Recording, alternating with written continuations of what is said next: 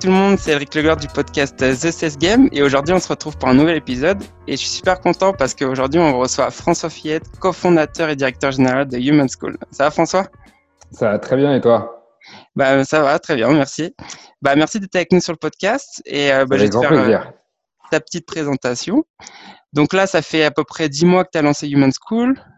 Donc c'est la première école euh, pour apprendre euh, la vente et le développement commercial en seulement neuf semaines.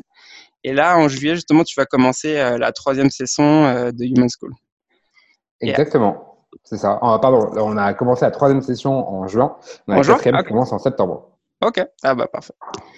Et avant ça, tu étais General Manager France pour Ironhack durant un an. Avant ça, VP Sales et développement commercial chez Coding Game pendant un an à San Francisco. Et avant ça, tu étais cofondateur et directeur commercial de Lookies pendant neuf mois. Exactement. Ok. Et du coup, alors, dans les cinq dernières années, quels sont les nouveaux comportements et habitudes qui ont le plus amélioré ta vie de vendeur? C'est une très bonne question. Euh, dans les cinq dernières années, il y a beaucoup de choses qui ont changé. Euh, je pense qu'il y a beaucoup de choses qui ont changé à la fois du côté client, euh, et quand je dis client, c'est vraiment au sens large, c'est à la fois du côté décisionnaire dans l'accès à l'information qu'il a, euh, et qui donc moi dans ma vie de vendeur fait que je sais qu'aujourd'hui mon prospect est quasiment aussi informé que moi. Euh, et côté euh, plus seulement décisionnaire, mais même final user, hein, je sais que le final user aujourd'hui il est partie prenante dans la décision de, de choisir un software dans une entreprise, et donc que son avis compte en fait, ce qui pour moi est plus challengeant d'un point de vue sales, mais aussi est plus marrant parce que je peux me retrouver à parler à des, avec des interlocuteurs multiples pardon, au sein d'une entreprise. Donc ça, c'est côté client. Et après, moi, dans ma vie, en tant que, en tant que sales, euh, il y a énormément de choses qui ont changé. Évidemment, les outils, c'est une des premières choses auxquelles on, va penser. Euh, le volume d'informations auxquelles vous avez accès, euh, les nouveaux outils pour faire de l'extraction de données, pour faire de l'automatisation de tâches. Donc, moi, en tant que sales, me remettent un peu plus sur une partie stratégique sur, sur quel segment du marché je vais aller, avec quel message, pour viser quels interlocuteurs, et un petit peu moins sur l'opérationnel pur, qui est très concrètement comment est-ce que je vais trouver un email, par exemple. Aujourd'hui, que ce soit du, du Lucha, du Drop Du Norbert, du Call CRM, il y a énormément d'outils qui, permettent de faire ça. et donc, c'est un peu moins une préoccupation, ce qui, qui sur la tâche de vraiment stratégiquement où est-ce que je vais pour taper qui avec quel message. Ok, donc tu me disais qu'au niveau des outils, là, tu utilises principalement des outils euh, pour trouver des emails et tu utilises d'autres outils aussi? Alors, il y a beaucoup de choses qu'on utilise, que ce soit pour l'école ou, dans le cadre de la formation. Euh, il y a beaucoup d'outils sur ce qu'on pourrait appeler du, sales hacking, euh, notamment sur l'extraction de données. Donc, comme ici, les étudiants sont, sont, formés à devenir un peu autonomes en code, ils peuvent utiliser du web scrapper, du scrapper, du data miner, euh, du Zero Poster, par exemple. Euh, ils vont apprendre aussi à utiliser du Phantom Buster ou du Captain Data. Euh, ils vont utiliser après Zapier pour faire de l'automatisation de process. Ils vont utiliser Airtable pour stocker des, données, par exemple, une base de leads pas encore qualifiée pour l'enrichir, pour ensuite la qualifier. Et puis après, ils vont utiliser un ensemble d'outils. il y en a plein, des très classiques dans le CRM, que ce soit du HubSpot, du Pipedrive ou du Salesforce. Et après, des nouveaux outils que, que nous, on trouve hyper utiles. Euh, alors, je pourrais parler de Gong, mais Gong est encore que aux US pour, pour l'instant, malheureusement. On a super hâte qu'ils arrivent en France. Euh, il y a des outils qu'on peut utiliser qui, s'approchent de Gong. Je pense par exemple à, Ringover, euh, qui te permet de booker, de, de loquer tes calls euh, et de pouvoir ensuite faire de l'analyse sur tes calls pour essayer d'apprendre, de comprendre un peu mieux ce qui, ce qui marche et marche pas dans ton interaction avec un prospect. Euh, et si je dois en rajouter un dernier en termes d'outils, euh, tu as pas mal d'outils qui sont sortis pour faire de, de la lead generation automatisée ou de la business intelligence. Euh, je pense à des outils comme Sharp, Sharp.io, qui permettent de, partir un peu d'un persona de prospect pour ensuite générer du lead sur la base de ce persona et qui, du coup, bah, toi, en tant que commercial, peuvent, peuvent quand même pas mal changer ta vie. Et justement, je connaissais pas cet outil Sharp. Ça fonctionne comment? Euh, Sharp, en fait, ça va permettre de générer une base de leads euh, à partir d'un personnel, d'un type de lead que tu auras rentré en fonction de certains critères de taille, de segment, euh, euh d'activité, etc. Et ça va te permettre de générer du lead de manière automatisée. Euh, je sais que l'une de leurs références clients historiques, c'est Google. On travaille avec Google sur la génération de, de leads. Et c'est à partir de ces nouveaux outils qui te permettent d'essayer de, faire de la génération de leads at scale plutôt ciblée. Euh, ce qui n'empêche pas du tout de faire la génération, toi, de ton côté, plus ou moins à la mano, mais qui peut être une source complémentaire de, de leads. Ok, et toi justement, tu l'as utilisé euh, dans, enfin, tu l'utilises pour l'école ou pour euh, ton ancien poste de Alors moi, j'ai utilisé dans les, dans les, fonctions précédentes. Euh, je n'utilise pas sur, sur, sur Human School. pour l'instant, sur Human School, les outils qu'on va, qu'on va utiliser, c'est vraiment, on va les beaucoup entraîner sur l'extraction de données pour essayer en fait eux-mêmes de penser au persona de lead euh, qu'ils voudraient avoir plutôt que de recourir à une solution. Euh, je pense qu'à terme, quand on formera des, profils qui sont déjà en poste, un peu plus expérimentés, on pourra recourir à ces, outils-là.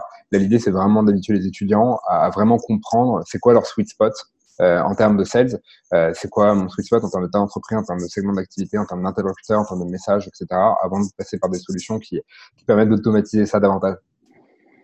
Ok, donc l'idée, c'est justement qu'ils comprennent bien le process et avant d'automatiser tout ça. Exactement, qu'ils comprennent bien le process et qu'ils comprennent bien la, la, stratégie. On a un biais quand on est junior, c'est que tout le monde veut faire de la stratégie. Euh, donc nous, on, on essaye d'éviter ce biais-là. On leur dit pas tous les matins, vous allez faire de la grande réflexion stratégique, etc. Euh, parce que généralement, dans les boîtes, il y a des cofondateurs qui font ça. Euh, donc c'est le métier, et donc c'est la boîte, et ils, ont monté, euh, ils s'occupent de la boîte en day-to-day -day, euh, sur ces sujets-là. Euh, mais c'est de leur dire quand même, vous devez avoir une réflexion stratégique, mais quasiment aussi tactique sur, euh, sur quel segment de marché vous allez aller. Si vous identifiez euh, sur votre segment de marché la bonne cible, vous gagnez un temps qui est juste colossal. Et en fait, c'est un des enjeux, surtout sur des juniors qui viennent de rentrer en poste, euh, c'est d'arriver à comprendre assez vite, évidemment, euh, le produit, notre offre, etc. Mais c'est aussi assez vite d'arriver à comprendre où est mon sweet spot, où est-ce que moi je peux me mettre, euh, et aussi c'est quoi nos, cycle de vente, d'arriver à comprendre comment est-ce que nous on vend euh, pour savoir bien gérer son effort, qui là est le deuxième gros syndrome des juniors. Euh, ils arrivent en poste et en fait, euh, passer les trois mois de, d'onboarding, le mois ou les trois mois d'onboarding et leur temps de, ramp-up, c'est-à-dire leur temps de, monter en charge. Quand ils arrivent à la fin de ces trois mois, l'excitation retombe un peu et là c'est, bah, en fait, je fais comment? Qu'est-ce qui se passe maintenant? Et ça, c'est souvent dû à une, mauvaise connaissance du, cycle de vente et de sa cible, en fait. Ok, du coup, tu fais comment pour euh, transmettre ça à, un vendeur? Euh, c'est une très bonne question. C'est une question honnêtement qu'on qu je pense beaucoup de, de, sales quand ils onboard, quand ils intègrent des, des nouveaux sales. Euh, je pense qu'il y, y, a trois leviers sur lesquels nous on essaye de jouer. Le premier, c'est justement de, de, les faire réfléchir à ce que c'est que le go-to-market. Le go-to-market, c'est OK, très bien, tu as euh, ton produit, tu as ta proposition de valeur, tu as unique selling proposition, et c'est maintenant comment est-ce que tu fais le lien entre euh, cette très belle réflexion stratégique et ceux qui vont être tes clients demain? Donc ça, c'est le go-to-market, c'est d'arriver à les faire travailler là-dessus. C'est, euh, par exemple, euh, est-ce que tu es capable de faire une analyse SWOT d'un d'acteurs traditionnels sur un marché, par exemple la banque, l'assurance, pour simplement comprendre quelles sont les dynamiques d'un prospect si jamais tu vas démarcher demain une banque, idem sur l'automobile ou, autre. Euh, donc c'est d'avoir une compréhension du marché, d'avoir certains modèles en tête, que ce soit une analyse SWOT, euh, que ce soit simplement être capable d'identifier une chaîne de valeur, concurrent direct, indirect, des facteurs de croissance sur un marché, une cyclicité d'un cycle de vente, etc. Une saisonnalité, pardon, d'un cycle de vente. Euh, donc c'est d'avoir une réflexion marché. Deuxièmement, c'est de comprendre ce que c'est à la fois qu'un parcours d'achat, ce qu'on appelle un buyer journey, euh, et un cycle de vente, et comment est-ce que les deux sont, comment est-ce que chacun est le miroir de l'autre, en fait. Euh, et dernièrement, c'est d'avoir une approche quantitative avec euh, des objectifs et des forecasts de ton, de ta performance, ton quota sur l'année. Quand on te dit par exemple, euh, ok, bah très bien, Elric, tu viens d'être embauché, ton quota pour l'année, c'est 400 000 euros. En fait, ce 400 000 euros en tant que tel, il veut rien dire si je sais pas quel est mon panier moyen, euh, si je sais pas quel est euh, qu'on appelle le time to closing ou ma vélocité, euh, mm-hmm. c'est-à-dire le temps qu'il me faut pour closer un, un, un, lead. Si mon cycle de vente il est, euh, il a une grosse saisonnalité, par exemple, j'ai l'essentiel de mon CA qui va être réalisé sur la période, euh, dire Q4, Q1. tu vois, si j'ai pas ces éléments-là en tête, en fait, mes 400K ne veulent rien dire et je sais pas comment m'organiser. Donc ça, c'est un énorme travail qu'on fait avec eux. C'est on va découper tes objectifs, on va essayer ensuite d'organiser ton travail en fonction de tes objectifs.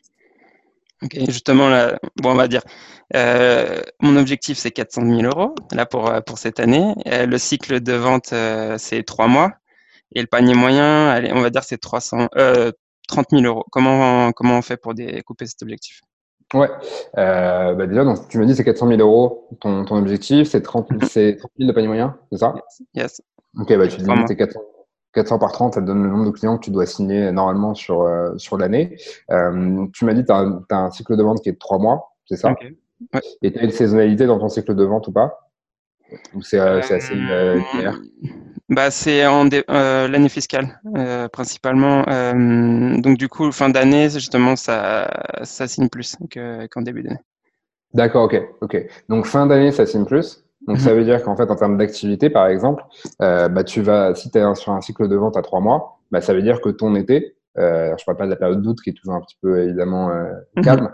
Euh, C'est-à-dire que les périodes juste avant la période très creuse d'août, c'est les périodes où toi, tu vas être euh, plutôt sur une, sur une initiation de deal et sur du nurturing pour ensuite pouvoir, à moment de la rentrée, être sur du closing. Là où tu vas avoir d'autres industries dans lesquelles bah, janvier, février, mars sont plutôt des mois dans lesquels on close. Euh, et à la, contrario, bah, septembre, octobre, novembre vont être des mois pendant lesquels on va initier du deal. Donc dans ces cas-là, ce que tu vas dire, c'est, OK, bah, moi, il faut que j'applique un discount ou un premium, pardon, euh, pour dire, bah, en fait, sur ces mois-là, sur ces mois d'été, donc on va dire que c'est euh, euh mars, avril, euh, mai et peut-être un peu de début juin, bah, je sais que c'est là que l'essentiel de mon activité va, va porter. parce qu'en trois, en décalé en trois mois, bah, il faut qu'à la rentrée, j'ai signé. En fait, le Q3 et, et, surtout le Q4 vont présenter, on va dire n'importe quoi, pas 25% mon année, c'est pas linéaire, on peut en 4, 85%, ça va être 40%. Euh, dans ce cas-là, bah, ça veut dire qu'en termes d'objectifs, c'est 40% à la fin de l'année sur ce dernier quarter-là. Et en termes d'activité, c'est-à-dire d'effort de ma part, ça veut dire bah, 40% de, de, la construction de mon pipe va avoir lieu entre mars et juin, par exemple. Euh, donc là, je te le fais à, l'oral, c'est toujours plus compliqué de le faire avec un modèle Excel, euh, ce qu'on montre, mais c'est juste pour faire saisir l'idée euh, que en fait cet objectif-là en tant que tel, il veut rien dire et que c'est hyper important pour un sales d'arriver à cadrer ses métriques de performance et mhm. d'effort, les deux sont aussi importants l'un que l'autre, euh, quasiment sur une base hebdomadaire. Et moi, à titre perso, quand j'étais sales, ce que je faisais, c'est que je prenais mon gros modèle Excel et j'allais séquencer mes objectifs par, euh, par semaine et je m'imprimais euh, cet Excel-là et j'allais me le coller sur le bureau. Et en fait, je le remplissais à la main avec un stylo. Et donc, à la fin de la semaine, pour me dire, OK, est-ce que je suis on track ou est-ce que je suis un peu à la bourre par rapport, euh, par exemple, à mon objectif de pipe? Ok, justement, sur ton Excel, tu mettais quoi, par exemple?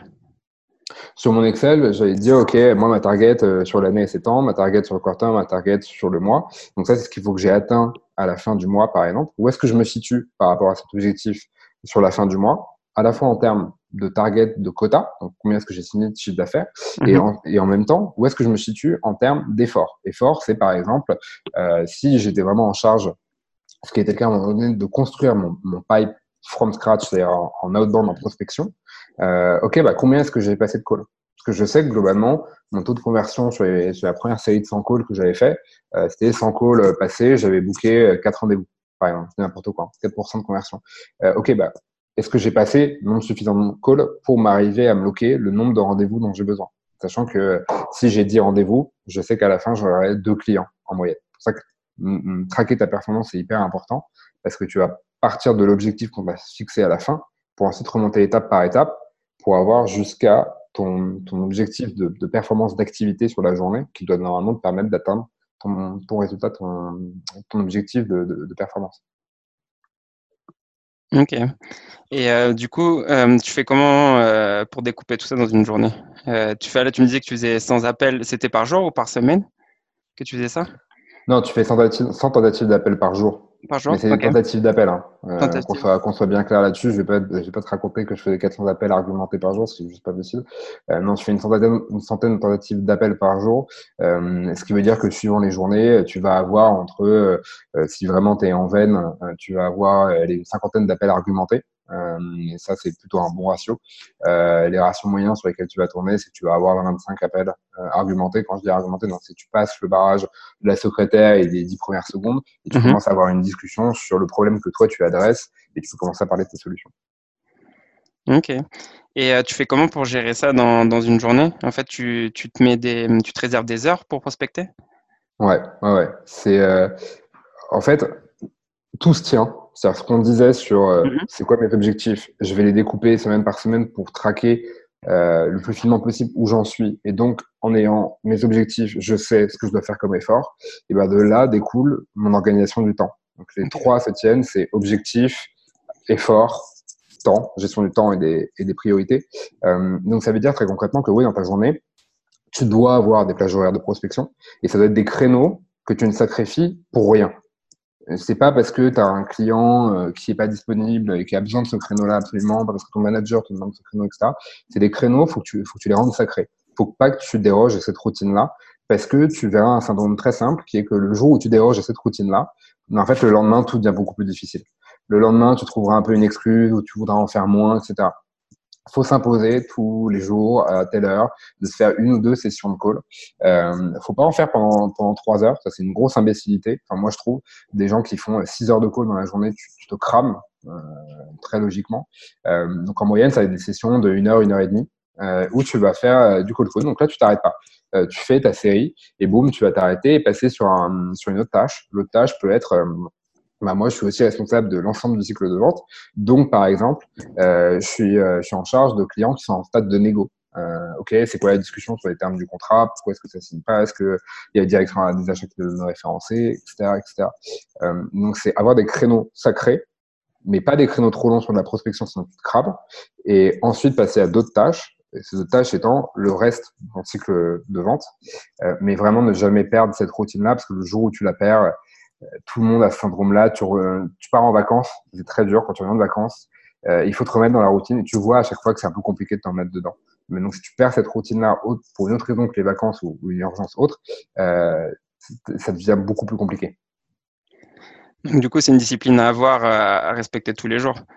Et euh, tu fais comment pour euh, avoir cette discipline tous les jours? Tu as, as, une, au début de la journée, tu regardes ton emploi du temps ou tu, justement, tu, à chaque début de journée ou la journée d'avant, tu commences à organiser la journée suivante?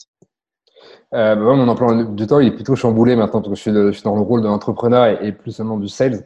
Euh, mais si je reviens à comment était mon emploi du temps, comment je le gérais, euh, ouais, moi j'avais généralement par jour trois créneaux qui étaient bloqués. Euh, c'est-à-dire que c'était pas négociable. Euh, où je faisais soit de la prospection, euh, soit donc ça c'était vraiment la partie new business, soit c'était de la, de la review de mon pipe. Et donc là, j'avais des moments qui étaient spécifiquement dédiés à qu'est-ce que je peux faire pour en termes d'activité pour augmenter mes chances de, de closer. Et si je regarde mes opportunités dans le pipe, si je revois par exemple la méthode médic, euh, donc, une méthode qui permet de diagnostiquer l'état de santé de tes opportunités. Est-ce que je coche bien toutes les cases? Est-ce que j'ai parlé aux décisionnaires c'est quoi l'indicateur de décision? C'est quoi le process de décision? C'est qu'il est concurrent Est-ce que je sais faire l'information sur etc. Euh, donc, je prenais un slot de temps uniquement là-dessus sur faire un diagnostic de, de mon pipe. Euh, généralement, pardon, j'avais un, troisième slot de, de, temps qui était préservé, qui était, euh, là, ce que j'allais dire, sur des sales ops. Sales ops, c'était aussi bien euh, m'assurer que le CRM était parfaitement à jour en termes de notes, en termes d'activités rentrées, de tâches, etc. Euh, et deuxièmement, c'était moi, de mon point de vue, bah, justement faire un point sur mes perfs, où est-ce que j'en suis, euh, et c'est quoi les points de blocage que je rencontre, et si jamais je rencontre un point de blocage, est-ce qu'il y a quelqu'un dans la team euh, qui euh, potentiellement a des conseils qui peuvent me permettre d'être plus efficace. Euh, ça, c'est un truc, faut avoir une grosse humilité quand on est sales. Vous pouvez être super bon sur un quarter, trois quarters, trois quarters après euh, être euh, pas du tout dans le top dans le top 3. Euh, il faut avoir l'humilité d'aller voir d'autres sales et de leur dire ok moi j'ai un point de blocage qui est par exemple sur le sur le post démo ben, j'ai un taux de conversion qui est, qui est, plus faible que le reste de l'équipe. Euh, ok, moi je vais comparer comment est-ce que je le fais. Je vais peut-être te faire un shadow meeting avec toi, une shadow démo. Euh, et ça m'intéresserait d'avoir ton avis sur comment tu le fais et comment est-ce que je pourrais m'améliorer. C'est hyper important dans cet état d'esprit-là. Euh, c'est dire, OK, on est drivé, on est face au client, etc., on y croit. Mais en interne, d'être capable d'aller voir d'autres sales et de leur dire, OK, moi, regarde mon pipe, euh, bah, je vois que j'ai une conversion qui est moins bonne à cette étape-là. Euh, pourquoi? Ok, et justement, là, tu es en train de dire là, tu vas parler avec un autre euh, vendeur. Et tu fais comment, euh, par exemple, s'il va te donner une nouvelle, euh, bah, il va te donner une technique ou une nouvelle routine à, mettre en place. Comment tu fais pour garder cette routine justement après? Ouais, et ça permet de, de, revenir sur un point sur la routine. Mmh. Euh, je pense qu'il faut être assez réaliste et assez honnête vis-à-vis -vis de soi, ce qui n'est ce qui est pas forcément tous les jours facile. Hein, que moi, je ne suis pas parfaitement non plus. Hein. Il faut être assez honnête vis-à-vis -vis de soi sur ce qu'on est capable de faire en termes de routine, ce qu'on est capable de s'imposer. Mmh. Euh, et donc, il faut pas essayer de, du jour au lendemain, je sais pas si, si, certains qui nous écoutent ici se disent, OK, demain, euh, je vais structurer mon, mon agenda comme un, comme un, ministre ou comme euh, un chef de guerre euh, faut être réaliste par rapport à ce qu'on on sait pouvoir s'imposer. Il y a des gens qui, de nature, sont beaucoup plus organisés et, sont beaucoup plus rassurés personnellement d'avoir un agenda extrêmement rempli et organisé à la minute près quasiment, et d'autres personnes qui n'aiment pas ça et qui n'arrivent pas à s'imposer. Donc en fait, c'était, je reprends souvent quand on forme les étudiants chez nous, un principe de Mao Tse-tung, c'est on plante un arbre à un endroit. Donc s'il y en a qui nous écoutent, demain, euh, n'imposez pas vos trois créneaux. Commencez peut-être simplement par avoir un créneau de prospection qui est tout le temps préservé, euh, qui est une heure et demie et où vous imposez pendant une heure et demie de ne faire que ça. C'est-à-dire vous passez un call, ça décroche pas, boum, je raccroche, je recommence pas faire des petites pauses, à commenter, aller parler avec le voisin, etc. Parce qu'une fois que vous faites ça, vous êtes déconcentré, vous êtes beaucoup moins bon et ça vous prend beaucoup plus de, temps, vous êtes moins efficace. Euh, et donc, c'est peut-être de dire, euh, pour ceux qui nous écoutent, ouais, commencez juste par changer une habitude. Et après, si ça marche, que vous l'adoptez, vous pouvez en changer davantage. Mais dans mon cas, ça n'a pas été un changement radical du jour au lendemain. et même, tu vois, aujourd'hui, il y a encore énormément de choses que, que, que j'apprends. Euh, juste avant qu'on se parle, euh, je regardais un, un post qu'a fait, qu'a fait un, un sales coach assez connu de part des startups à Paris qui s'appelle euh, Jean-Marc Bello, euh, qui avait posté un, enfin, qui avait fait un post sur comment est-ce que tu, tu, tu, fixes la rémunération de ton, ton, sales par rapport à ton panier moyen, par rapport à la, à la vélocité de ton deal, etc. Et tu vois, j'avais encore beaucoup à apprendre. Euh, donc en termes d'organisation de soi, comme en termes de, de connaissances sales pure, euh, j'ai encore beaucoup à apprendre. Et c'est pas venu comme ça d'un coup. Ok, et tu essayes euh, de faire ça chaque semaine, de t'imposer une nouvelle routine ou en fonction de tes besoins Tu fais ça? C'était plutôt de me dire à la fin de chaque semaine, c'est quoi le point mmh sur lequel euh, je peux m'améliorer. Et c'est pas forcément un point radical. Mmh euh, je vais te donner un, un exemple tout bête. Euh, un des points d'amélioration euh, simple que j'avais vu en tant que, en tant que sales, euh, c'était de se dire, OK, ben, par exemple, le matin, entre 8h30 et, et midi et demi, euh, je coupe tout. Je coupe tous les emails, je coupe euh, le Slack, je coupe ce que tu veux, euh, et je vais être focus uniquement sur premier début de la journée mon réseau. Donc comment est-ce que j'alimente LinkedIn, comment est-ce que j'alimente mon pipe d'opportunités potentiellement? Et deuxièmement, c'est la prospection, je vais dire au téléphone. et sur ce créneau-là, sauf urgence absolue, c'est-à-dire sur mon téléphone portable, bah sinon je réponds pas. et donc tu vois, ça peut être des petits points d'amélioration euh, comme ça, euh, ou ça peut être tout simplement de se dire, ok, bah, si je regarde, euh, si je regarde mon CRM, est-ce que tout est parfaitement à jour? Est-ce qu'il faudrait pas que tous les vendredis, je me prévois 15 minutes, soit seul, soit avec un autre sales, pour qu'ensemble, on se fasse une co-review vois ce qui est un truc que moi j'ai commencé à faire, c'était un tout petit point d'amélioration, c'était juste de dire à un sales, on se prend une bière le vendredi avant de partir du boulot, et si tu veux, on se fait une co-review, je te donne mon pipe, tu, me donnes le tien, et est-ce que chacun de nous, on est capable de comprendre le pipe de l'autre parce que c'est assez documenté? Ok. Et euh, est-ce que tu peux me donner une habitude insolite ou bizarre que tu aimes justement dans la partie de la vente? Je pense qu'il y en a plusieurs. Uh-huh. Dans ces moments où je passais pour un freak, euh, pour, un, pour, un, pour un cinglé. Euh, je parle énormément tout seul. énormément. je répète beaucoup ce que je vais dire. Euh, donc je prépare beaucoup, enfin je préparais, mais je prépare toujours beaucoup les meetings en prenant des notes. Euh, là, tel que tu me vois, bah, j'ai des notes euh, juste en dessous de la, la caméra. Euh, donc je prépare beaucoup et je répète énormément. Donc je parle beaucoup tout seul. Euh, je sais que dans la rue, même on voit parfois qu'il y a des élèves qui bougent, les gens me regardent bizarrement. euh, peut-être c'est une des habitudes étonnantes et peut-être une des autres habitudes. Euh, je vais vraiment passer pour un freak. Quand j'avais des rendez-vous physiques, j'arrivais systématiquement un quart d'heure en avance, simplement pour aller aux toilettes chez les clients. Euh, dans un réflexe, tu vois, quasiment préhistorique, de dire euh, symboliquement, tu marques un peu ton territoire euh, chez le client, et c'est plus juste chez lui, c'est un peu chez lui aussi, c'est un peu chez toi aussi, pardon. Donc c'est très bizarre, mais euh, je sais pas, moi ça me mettait plutôt en confiance de, de faire ça. Euh, mais après, je pense que des, des sales, on a chacun des petites, des petites habitudes qui sont un peu, un peu bizarres, mais qui permettent de te sentir bien avant d'être face au client. Euh, parce que le, le sales, c'est pas un métier de chat, mais c'est un métier d'incarnation. Mhm. C'est un métier où il suffit d'avoir un bon bagou. Euh, même parfois, c'est contre-productif d'avoir ça. Par contre, c'est un métier dans lequel tu dois être drivé. Euh, et donc, pour être vraiment drivé et le montrer, il faut que tu te sentes à l'aise. Donc, bah, petites habitudes comme ça permettent de te sentir plus à l'aise. donc, du coup, ça te permet de te préparer, de mieux te préparer pour tes rendez-vous?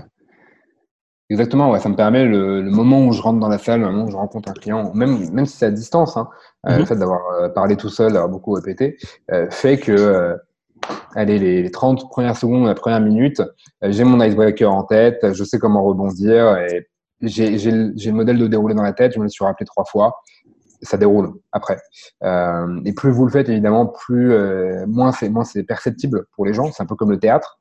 Euh, au début, quand tu joues ta première pièce, bah, on sent que tu as des réflexes encore maladroits de, théâtreux, d'essayer de moduler la voix, mais tu fais pas au bon moment, etc.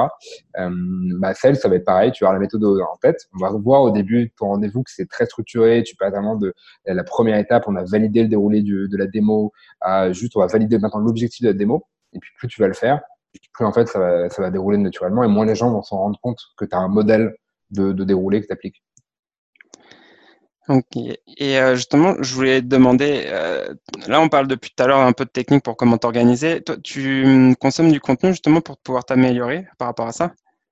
Ouais, ouais, ouais. C'est, euh, c'est, c'est impératif vis-à-vis de, de l'école et en plus c'est, c'est, c'est un truc que j'ai toujours bien aimé faire. Donc beaucoup de bouquins. Quand je dis beaucoup de bouquins, ça va être du, du très classique Sales Acceleration Formula, Challenger Sales, Spin Selling, From Good to Great, euh, etc. Ça va être des blogs. Euh, le blog de Gong.io est, hyper bien fait. Je sais qu'en ce moment tout le monde, tout le monde va piocher dedans parce qu'en effet, il est, super. Euh, deuxième blog que je peux regarder, Sales Hacker, qui est très variable en termes de qualité. Il peut y avoir du bien, il peut y avoir du beaucoup moins intéressant. Euh, autre blog que je regarde, c'est For Entrepreneurs, donc For F-O-R, de David Scott. Euh, il y a énormément de ressources euh, dessus qui sert aussi bien aux sales qu'aux entrepreneurs. Euh, je vais regarder aussi le blog de, de Point9 Capital, euh, qui est très orienté SaaS. Euh, donc c'est un choix, mais, mais c'est hyper intéressant sur le SaaS. C'est vraiment, je pense, un des plus complets. quelques vidéos aussi, des vidéos plus ou moins plus ou moins techniques. J'ai pas honte de le dire, je, je regarde assez souvent les vidéos de Grande Cardone. Euh, donc plus pour le côté inspirationnel que pour le côté pure, purement technique side, et parce que parfois ça fait du bien aussi. Euh, donc je suis pas trop Gary Vaynerchuk, mais je suis plutôt euh, Grant Cardone. Et après quoi d'autre? Et après c'est aussi beaucoup des, des, éléments que des head of sales de la communauté autour de, de l'école nous envoient. Euh, prendre un exemple dernièrement, c'est Vincent Coirier, qui est le dev sales de, de partout, euh, qui avait écrit un très bon premier article sur la méthode euh, pour justement faire le diagnostic de, de tes opportunités dans ton pipe, euh, et qui a écrit un deuxième article sur la découverte des besoins en meeting client, qui est, est très bien foutu. Euh, voilà, c'est le genre d'article soit qui nous envoie directement par l'auteur, soit par d'autres sales, et qui alimente euh, souvent la, la, réflexion. Donc, ça permet de lui rendre hommage parce que l'article est très bien fait. Donc, si vous avez un moment, allez sur le profil de Vincent euh, sur LinkedIn, Vincent Coirier, et regardez ce qu'il a publié comme article récemment. Et justement, ce contenu-là, tu le consommes à quel moment de la journée? Je le consomme euh, le matin euh, parce que j'arrive relativement tôt au bureau, mais ça c'est un choix personnel et je dis pas du tout que c'est bien. Euh, c'est juste que j'aimais beaucoup dormir, donc euh, bah, j'arrivais relativement tôt. Donc en gros, je lis ça de 8h à, à 8h45, quoi, euh, voire un petit peu avant. Hein, quand j'arrive plus tôt et que vraiment je dormais pas beaucoup, euh, ou alors ou alors directement après le déjeuner quand je ne déjeune pas à l'extérieur, euh, je me prends une demi-heure et, euh, et bien sûr le week-end et le meilleur moment le week-end c'est le c'est le dimanche après le déjeuner et le dimanche en début de soirée. Et donc du coup à la semaine tu tu attribues combien de temps à peu près à, à la consommation de contenu? Je pense que sur une semaine totale, euh, je vais essayer d'être réaliste je pense que ça doit être euh, 3-4 heures ouais, sur la consommation de contenu. Ok, c'est pas mal. 3-4 heures où vraiment je me dis c'est du temps que j'ai pris pour ça. Après, c'est peut-être m'arriver de consommer du contenu en plus de ce spot-là, mais c'est au moins ce que je fais soit le matin, soit l'heure du déjeuner, soit le, soit le week-end. Ouais. Ok, et tu me parlais que tu lisais certains livres, justement. Euh, pour toi, quel est le livre qui a le plus influencé euh, ta carrière de sales? C'est une très bonne question euh, que j'avais pas préparée, à laquelle j'avais pas réfléchi. Le livre qui a sans doute le plus orienté ma carrière de sales. Euh, je vais en prendre deux volontairement parce que c'est deux qui n'ont aucun rapport, qui sont très très mmh. différents. Le premier, je... ouais, je pense que le premier ce serait paradoxalement pas Challenger Sale, qui est un peu une bible pour, pour beaucoup de gens. Euh, je pense que c'est Customer Centric Selling.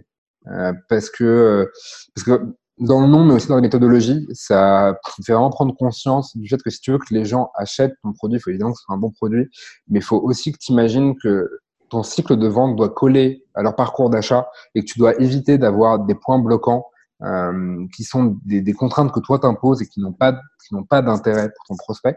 Euh, je dirais que c'est customer centric selling qui m'a beaucoup, euh, enfin que je trouve vraiment intéressant. Euh, et après le deuxième bouquin, ça n'a absolument aucun rapport. C'est Emmanuel Lévinas, Lévinas pardon, Difficile liberté, parce que c'est donc c'est un des un des bouquins, je pense, qui synthétise le mieux Lévinas. Je suis pas du tout un expert. Hein et en particulier ce que lui il appelle la, fracture euh, envers autrui, euh, c'est la capacité à être fracturé par l'autre quand tu le rencontres.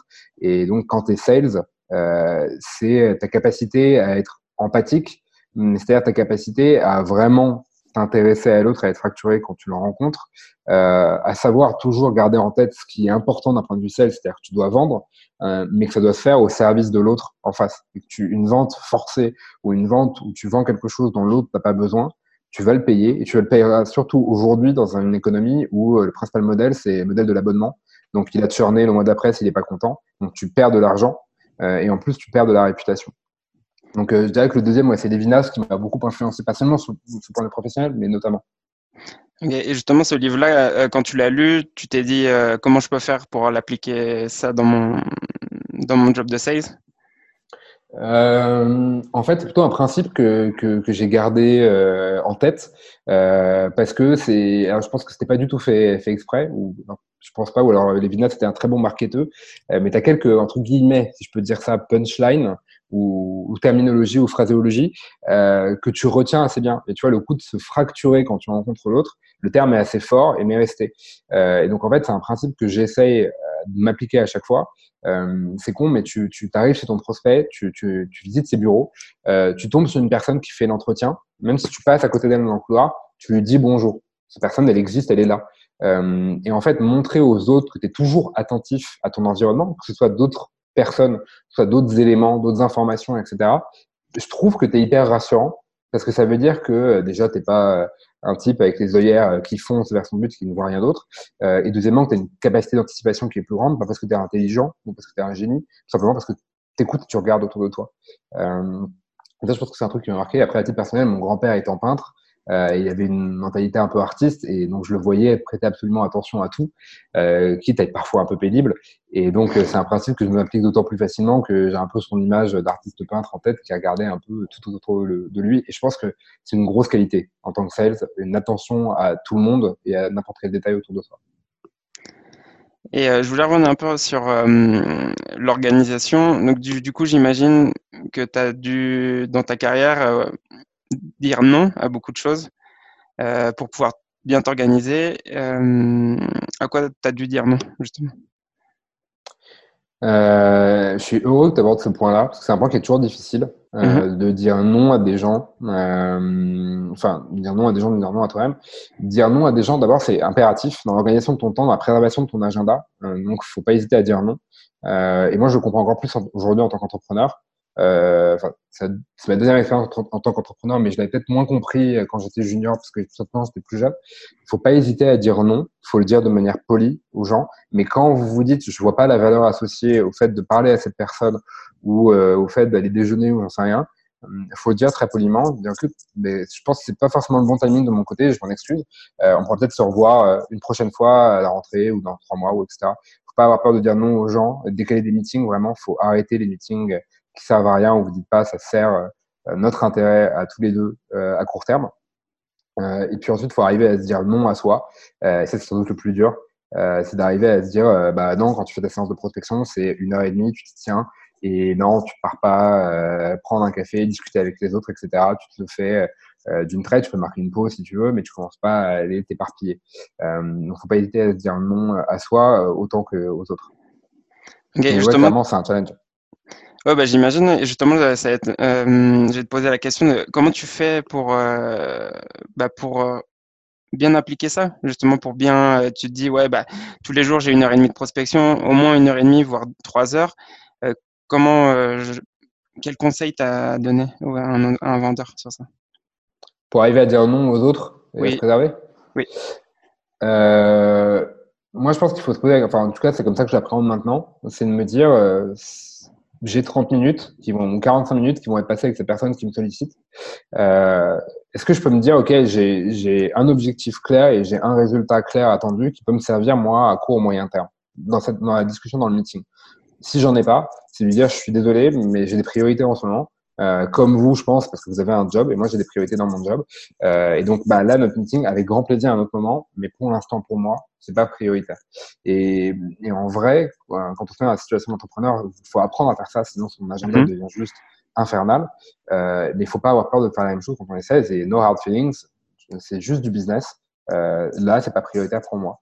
Donc, faut toujours penser à mettre les formes, mais faut surtout pas hésiter à le faire et à se dire encore une fois, ma question, ça doit être est-ce que si on se parle, j'ai un intérêt très clair à identifier au fait qu'on se parle?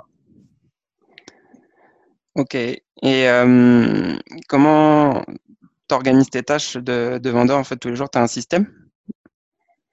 Ouais, bah, c'est ce que j'ai essayé de, de, de, faire en fait sur des sur des journées. Euh, toutes les journées n'étaient pas évidemment identiques par définition, euh, mhm. mais d'avoir certains créneaux, comme je disais, qui sont qui sont sacrés. Euh, et surtout, en fait, en traquant ta performance en continu. Quand je dis ta performance, c'est vraiment ce que tu arrives à sécuriser comme, comme perf et aussi ton effort, ce que tu fais comme activité. Euh, ça permet de, de, de, voir euh, au milieu de la semaine, ok, euh, où est-ce que j'en suis? Est-ce que je dis n'importe quoi, mais sur la phase de sur la phase de, de mise en relation par nos clients existants vers de nouveaux prospects? Est-ce que c'est un truc que j'ai vraiment fait cette semaine? Est-ce que je me suis activé là-dessus Non, ok, d'accord, maintenant c'est pas prioritaire. Euh, et en fait, c'est ce qui est hyper important, c'est de traquer ta, ta, performance et ton effort en continu pour te dire au milieu de la semaine, ok, bah, ça, ça devient prioritaire maintenant. Euh, et donc j'avais des journées qui étaient, tu avais tout, généralement trois spots, comme je disais tout à l'heure, qui sont préservés. Mmh. Euh, et à l'intérieur des autres spots qui n'étaient pas préservés, qui pouvaient être plus malléables, il fallait que j'arrive à caser les deux, trois ou quatre tâches qui étaient prioritaires moi, je voyais comme prioritaire parce que dicté, dicté par mon pipeline et parce que dicté par euh, mon suivi de la performance. Euh, ça, pour l'instant, là, je, j'exclus en fait le rôle du manager, qui bien sûr est important, le rôle du manager et de l'équipe, hein, euh, où tu peux avoir un certain nombre de, process qui sont mis en place pour t'aider à faire ça. Euh, que ce soit un weekly point, euh, tu vois, tous les, tous les lundis, par exemple, lundi avant l'heure du déjeuner, où tu vas te prendre 10-15 points à aborder avec toute l'équipe. Euh, ça peut être aussi euh, quelque chose qu'avait mis en place euh, Alan, qui est le HPFO pour Highlights, Progress, Fire, Objectives. donc, il y a un peu une synthèse sur la semaine de ce qui a été fait. Donc les highlights, c'est un peu les coups d'éclat, les actions marquantes.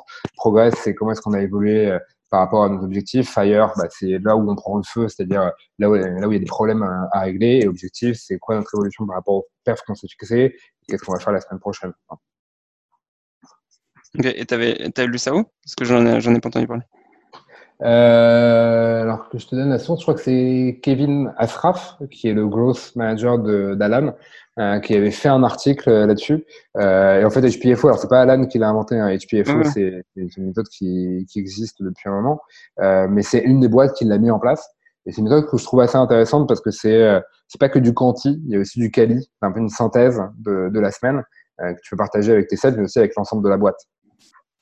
Ok, bah, c'est une bonne idée. J'irai regarder justement pour voir un peu plus en détail.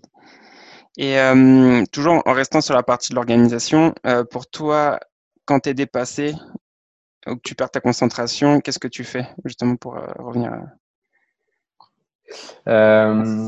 Tu veux dire quand tu te sens un peu, perdu et que tu n'arrives plus à suivre le rythme? Ouais, c'est ça. Quand tu as trop de tâches en même temps, trop de rendez-vous, qu'est-ce que tu fais? Ouais, bah là c'est un peu, euh, faut un peu pareil au plus pressé ou, couper ce qui est pas essentiel quoi. Euh, et donc faut toujours avoir cette opposition de euh, la règle, la fameuse règle des consultants du 80-20. Euh, si là je prends mon pipe mhm. et normalement à tout moment, c'est un peu une règle, tu dois avoir dans ton pipe environ quatre fois la valeur de ta target. si ta target sur le quarter c'est dire n'importe quoi 80k, bah faut que tu aies 320k à peu près dans le pipe si je prends dans, dans mon pipe euh, tous les deals, est-ce que je suis à 320 ou pas? Euh, Si je suis pas à 320, ok, bah, ça veut dire qu'il faut que je fasse rentrer de nouvelles opportunités. Si je suis à 320, à l'intérieur de mes 320, si je suis honnête, que je fais le diagnostic opportunité par opportunité, c'est quoi ce qui est prioritaire, c'est-à-dire c'est quoi ce qui a le plus de chances de closer et un peu mon sweet spot sur quoi je dois aller en priorité? Euh, donc là, la méthode médic est une bonne méthode parce que ça permet de faire un diagnostic objectif. Ok, c'est quoi les cases que je coche pour chaque opportunité? Et donc je vais, je vais les classer et je vais me dire, bah ça a priori, c'est dans mon top 5 des opportunités euh, qui sont les plus susceptibles de closer.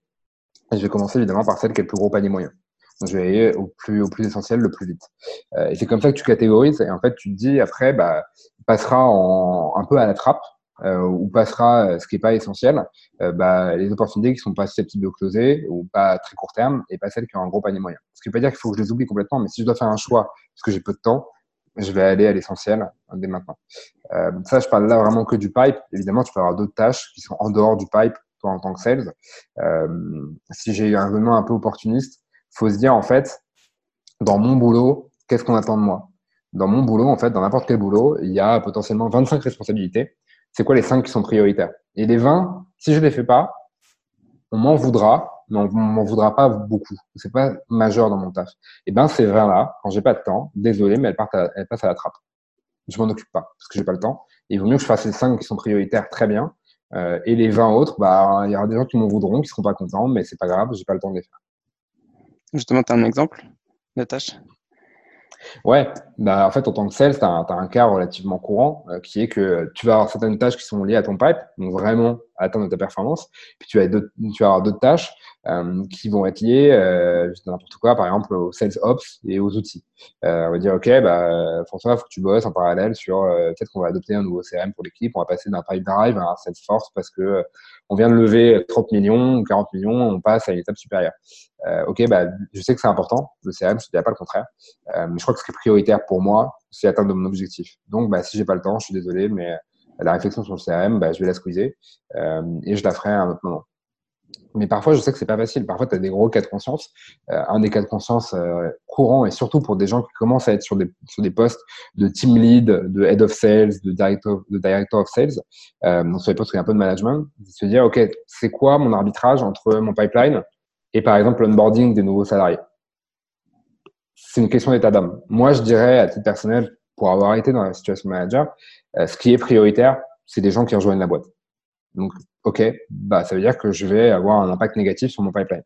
Euh, mais en contrepartie, moi, je préfère avoir des gens qui sont très bien onboardés euh, et donc qui vont pouvoir bien délivrer, etc. Et donc, en fait, à moyen ou long terme, vont surcompenser l'effet négatif que j'ai eu sur mon pipe, plutôt que de me dire, OK, moi, je fais mes 100% de performance et je peux être content à titre personnel, mais les gens que je devais onboarder, bah, ils ont une expérience d'onboarding qui est pas bonne et ça se trouve, vas avoir l'un d'entre eux, ce temps à 5, euh, tu auras l'un d'entre eux qui va partir au bout de trois mois. Et ça pourrait être, ça pourrait être dû en partie à ça. Euh, donc après, c'est des questions aussi de toi dans ton job et toi vis-à-vis de toi-même. Qu'est-ce que tu penses être prioritaire? Là, par exemple, pour une décision comme ça de, directeur, c'est plus, tu vois plus le long terme que, le court terme.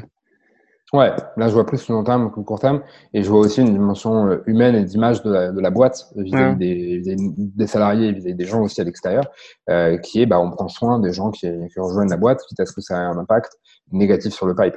Et de toute façon, ça en a toujours un. Quand tu recrutes euh, et que tu dois onboarder, etc., tu as toujours un impact euh, négatif sur le pipeline. Euh, pourquoi? Parce que euh, bah, les gens qui sont vraiment bons, plutôt bons, bah, ils mhm. doivent onboarder les nouveaux. Euh, donc, bah, ils ont moins de temps pour leur pipe. les gens qui étaient un peu moins bons, qui performaient un peu moins bien, bah, ils sont un peu moins tirés par les locomotives qui sont eux, pris sur l'onboarding. Donc, bah, elles performent un petit peu moins bien. Et toi, en tant que head of sales, tu es pris sur l'onboarding des nouveaux, sur le setup, des, des compensation packages, etc. etc. et donc, tu es moins pris par la du pipe. Et donc, ça délivre un peu moins. C'est normal toujours qu'il y ait un impact négatif sur le pipe quand tu une équipe. Ouais, mais de toute façon, enfin, même s'il y a un impact négatif sur le moment, tu disais, ouais, ça le récupère euh, bah, après l'onboarding justement de ces, de ces personnes. Ouais, ce qu'il faut dire, c'est que l'onboarding bien réussi de ces gens-là, c'est euh, un facteur, euh, je sais pas, fois, fois 0,5, pardon, fois 2, fois 3, fois 4, fois 5 sur leur performance, euh, au moins sur les tout premiers mois. Donc en fait, bien les onboarder, ça va surcompenser l'impact négatif que toi, tu auras causé sur ton pipe. Euh, mais il faut être capable d'arriver à dire, OK, bah, je prends, j'assume cette décision-là. Euh, et en vrai, c'est généralement comme ça que tu vois des gens qui vont devenir managers. C'est un peu une remarque en passant. Euh, c'est des gens qui n'arrivent plus qu'avec les problèmes, mais c'est même pas qu'ils n'arrivent plus avec les problèmes avec une solution. C'est qu'ils arrivent en ayant pris une solution et en l'assumant. Et c'est là où tu vois des gens qui vont devenir managers. Euh, c'est peut-être pas la meilleure solution du monde, mais ils en ont pris une et ils l'assument. Ok. Bon, bah on arrive à, à, la fin de l'entretien, donc c'était bah, cool de parler avec toi de, de, tout ça, de parler de l'organisation en fait euh, bah, dans la vente. Et euh, pour terminer, en fait, euh, j'ai une dernière question pour toi. Donc ça va être pour ceux qui écoutent et qui veulent s'améliorer. Est-ce que tu as un défi à mettre en place justement dès demain, dans, enfin dès demain, pardon, non parce que demain c'est samedi, mais par exemple dès lundi dans leur travail de vendeur? Tu as un défi qui devrait s'imposer pour essayer d'être d'être meilleur, c'est ça? Euh, c'est une bonne question. Je suis partagé parce qu'il y a plusieurs choses qu'on peut, qu'on peut tester. Euh... On peut tester plusieurs. Hein ouais, bah, je peux te donner des, des idées pêle-mêle. Euh, le premier challenge, ce serait de dire qu'est-ce qui se passe si j'en fais 10% de plus? Euh, ok, je m'étais dit que je ferais n'importe quoi à 15 calls, bah, je vais en faire 16 ou 17.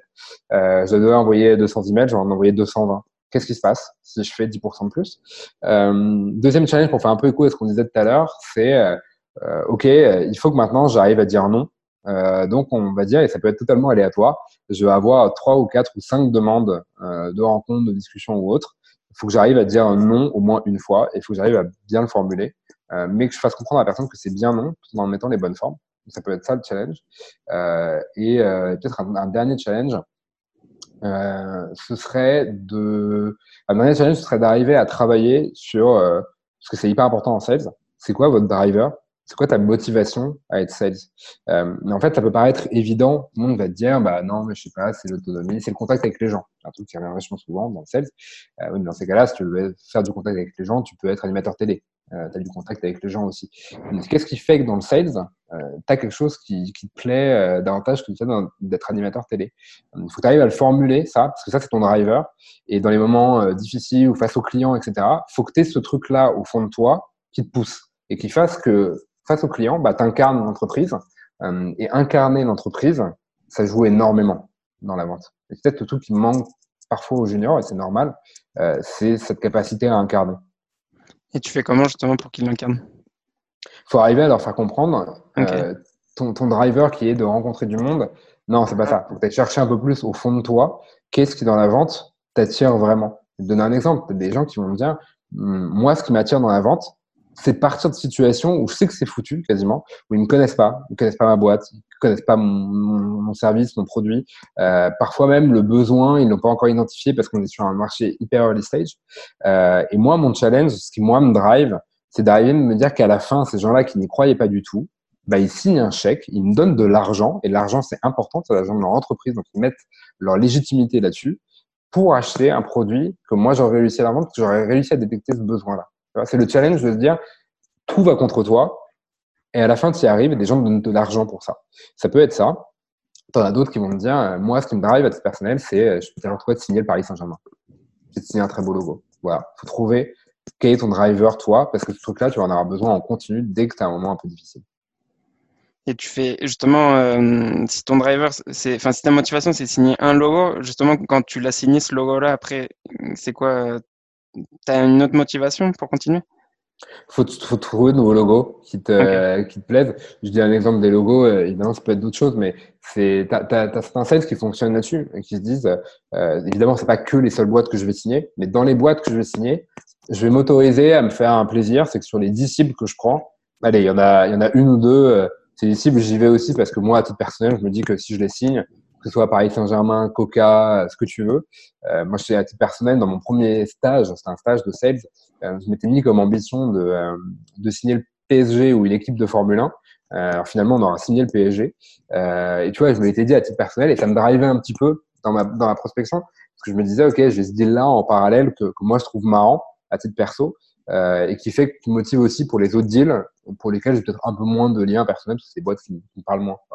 Euh, donc ça peut être ça, mais ça peut être aussi, moi je sais qu'il y a un, un sales que je connais qui est un, top performer, euh, son, son, driver à lui, c'est de se dire, euh, moi à 35 ans, euh, je suis à la retraite. C'est-à-dire, je vais habiter euh, dans le sud de la Corse, j'ai ma maison, j'ai mes deux chiens, ma femme, et je fais du bateau. Pourquoi? Parce que pendant 10 ans, j'ai été un top performer, donc mon but c'est d'être top performer chaque quarter pour me dire à 35 ans, c'est fini, tu bosses plus. Okay. Ah bah, dis pas que c'est le mien, mais voilà, c'est un, un driver. Ok. Bon, bah c'était cool, François, de t'avoir reçu aujourd'hui. Avec grand plaisir, Alec. Euh, tu as quelque chose à rajouter? Bah, Je trouve que c'est une super initiative. Donc, j'ai été hyper heureux de, de, pouvoir y contribuer. Et j'espère qu'il y en aura plein d'autres euh, pour la suite parce que c'est hyper important de véhiculer ce message-là, que le sales, c'est un métier génial. Il faut avoir le driver, mais c'est un métier génial. C'est un métier qui évolue très vite. Ok. Bon. Bah, merci beaucoup. Merci à toi. Merci d'avoir écouté cet épisode de The Sales Game. Si t'aimes le podcast, abonne-toi, laisse un commentaire, une note, partage-le avec tes potes, fais-le écouter à ta mère, en gros, euh, fais-en ce que tu veux. Et ça serait top aussi si tu pouvais m'aider à le partager. On se revoit dans le prochain épisode. Ciao